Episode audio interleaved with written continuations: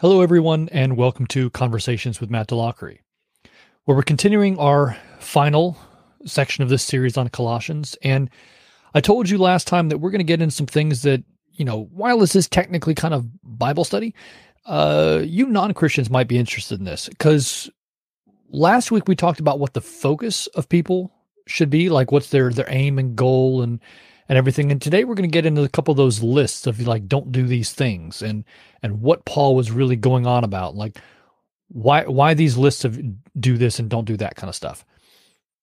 So briefly to recap from last week, um, just a few seconds to remind you where we're at. Paul was talking about the focus that people are supposed to have. You're supposed to have a heavenly focus rather than an earthly focus. And what we saw that that meant was it's about understanding what your purpose in this world is is not about getting through your day to day life. You have to do that. These things are necessary and they do occupy quite a lot of our time. And that's fine. He's, he's not saying that that's not a, that that's a problem or there's anything wrong with that or you don't need to take care of business. You do. But it's not why you live. That's not what you're living for. Everyone is beautiful and everyone is broken. Christianity is about fixing what God is doing to fix what is broken in us and to make our beautiful parts shine even more brightly we get fixed and then we can make an impact in the world, you know, around us. So that's how this works. And that is what our focus is supposed to be. And now what's going to happen in verses 5 through 11 of Colossians 3 is Paul is going to start talking about how to do this in your daily lives. He's going to give people concrete examples of this is take this step, take this step, take this step, and show you in a concrete way this is how to actually start doing that. Now, it's going to take us two weeks to go over this because in the first week, we're going to go over the list, the two lists of things that he gives in these verses of what not to do. And then the week after that, what we're going to be doing is looking at what this is supposed to change in a person and, and, and why that makes a difference and what we're aiming for. Then in the next section, we'll get to the stuff that we are supposed to do and, and so on and so forth after that. So let me read uh, these verses real quick, and then we'll talk about these lists. Uh, Paul says, Put to death, therefore, what is earthly in you sexual immorality, impurity, passion, evil desire, and greed, which is idolatry. Because of these, the wrath of God is coming. In these you too once walked when you were living in them, but now you must put them all away anger, wrath, malice, slander, and obscene talk from your mouth. Do not lie to one another, since you have taken off the old man with his practices, and have put on the new man which is being renewed in knowledge after the image of its creator.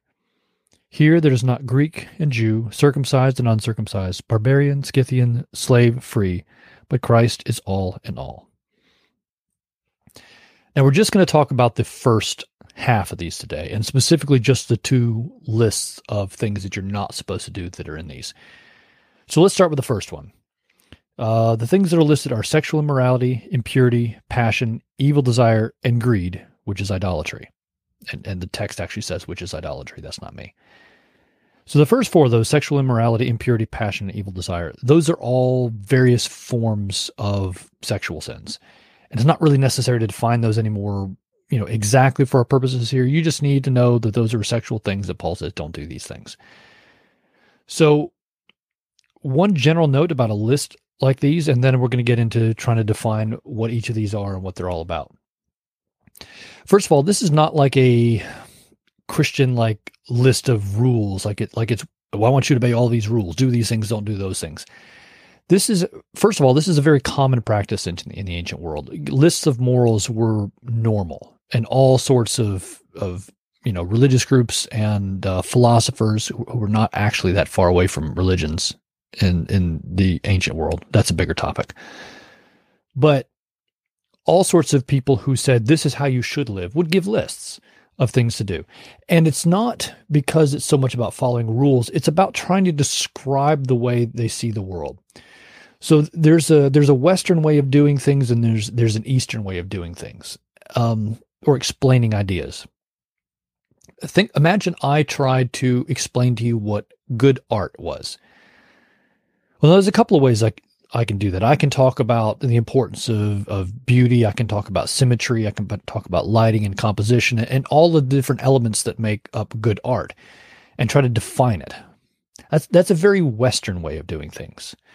A more Eastern way of doing things would be to take good art, you know, stuff by, you know, Michelangelo, Leonardo, and all the other Ninja Turtles, and just start showing you here's good art, here's good art, here's good art, here's good art. And you sort of after a while get a feel for it, like, okay, this is this is what good art is. So there's a Western way of sort of defining things. And then there's an Eastern way of just giving you a feel for something and get and so you can get used to the idea of what this looks like. So there's two different ways about of going about something, and that's what these lists are meant to do. It's not trying to define do these, don't do these. It's an Eastern way of saying get a feel for this is this is good morals, this is bad morals, these these are things you do, and these are things you don't do. So that's what's going on here. The other thing that's happening is that these the, these, especially this first list, is actually sort of a progression. And what I want to do is I want to start with a final term in there, idolatry, um, because greed is defined as idolatry. We're going to start with idolatry. We're going to work backwards to the sexual sins at the beginning. So, idolatry is, I think, the key here to understanding what all this is, how this ties in with the theology, because we've been going off on all kinds of theology for the whole letter and all of the many episodes we've talked about things prior to this. And the question is, how does all of this moral stuff, how does this, how we're supposed to live actually tie back into theology and, and stuff that we've learned about God and, and why Christianity is, is better than the alternative at Colossae. And, and Paul would argue, uh, better than any other alternative worldview anywhere at any time. Why? Well, the starting point for Christianity is because it's true. And that's what Paul bases his argument on. He says Christianity is in fact true. God is you know, the Christian God, uh, Yahweh, the God of the Old Testament, who is revealed in Christ, is the true God. And because he is the true God, then he belongs in top spot, number one, first place, because he's real and he is in fact God. And if if you created the heavens and the earth, I, I think that makes you number one. It's kind of hard to see how anybody else could claim anything more than that. But that's another conversation. But if, if you create it all, then, then, then you're numero uno. So everybody else is underneath this. And there we get into idolatry. Idolatry is putting anyone or anything in God's place who doesn't belong there. So if you make an idol of another God, like, you know, Israel got accused of all the time in the Old Testament, if you put another God in God's place, that's idolatry because God belongs here, not some other lesser God, um, some lesser spiritual being or fake God or anything else. Nothing else belongs up here because this is where God is. Everything else is lower. Now, in this passage, what's happening is Paul is saying, You Colossians are making yourselves gods you were putting yourselves in top place in the top place and you were actually turning yourselves into your own idols and he describes greed as idolatry so when you look at greed it's kind of it's not too difficult to see how this is happening a greedy person is someone who takes more than they need more than they, they have to have to do what they need to do for no other purpose than to just have more or to be able to have more, better, to be above someone else. They're promoting themselves. They are taking more for themselves at others' expense. And I think that's the key. At other ex- at others' expense, they are hoarding resources to themselves. And we see examples of that still today. It's not like there's stopped being greedy people in the world. That's that's an all-time thing because people are like that. And this is idolatry because what you're doing is you're putting yourself up higher, up above everybody else because you see yourself as more important, better. You are turning yourself into your own idol. You are turning yourself into your own God, if you will. You are the objective good or goods or God that needs to be served, worshiped, uh, catered to. You're like the you're like the tyrant king who views his subjects as as people who exist to serve and to please him, rather than viewing yourself as being a good king who sees his position as one of power to help others, to make his people's lives better, to make the world better.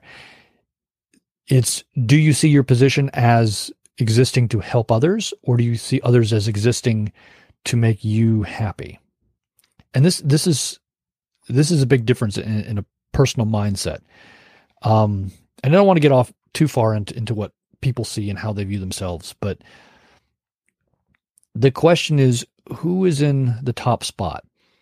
And if you perform certain actions, if you are acting in certain ways to where you are doing things at others' expense so that you feel better, then you have become your own God. And this idolatry thing, um, it's, it's a very theological sort of term. We we can drop the theological language and make it a little bit more easily understandable to people if we call it selfishness. And I think we all understand it's putting oneself first, above and ahead of everyone and everything else. And I think all of the other sins that you see in this list um, tie back into this as well and are connected to it. The um, the sexual sins are a little bit harder to see, but if but if you think about it like this, it, it's not too difficult to see. Um, let me give you two things. One, if God set boundaries on the limits of what uh, of how people can or should or whatever, if, if God set limits on the boundaries of sexual activity on people and you ignore those and just do your own thing, you're basically telling God, "I know better than you." And if God is actually God, then we're making a mistake.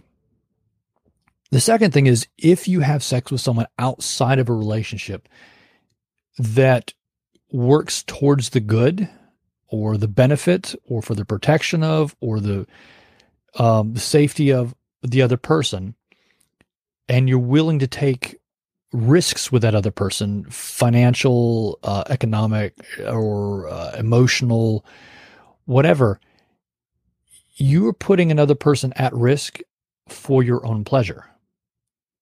And that's selfish. And even if the two of you consent to do this together, that doesn't actually solve the problem because two people can consent to do something and still be selfish. Just, just by agreeing to be selfish together, you don't eliminate the selfishness. So now whether God has placed limits on sexual activity or not is a whole other question. We're not going there. We're just assuming that for the moment to try to understand what the root of all these sins is. So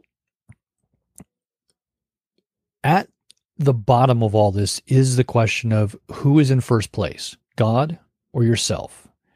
And are you putting yourself above other people or not? And selfishness really seems to be the root of all these issues. So let's let's take a look at the second list because I think this will also uh, help to make this clear. The second list of things that you're not supposed to do is anger, wrath, malice, slander, and obscene talk. And then not technically in this list, but right afterwards, uh, Paul talks about lying. Um, you know, misleading people, telling things that are untrue. And all of these are essentially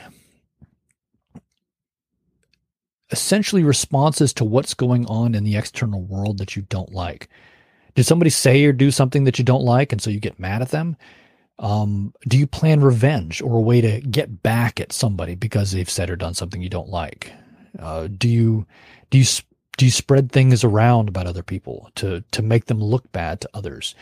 Do you do you lie? Do you do you manipulate reality to twist it into something that's more pleasing to you?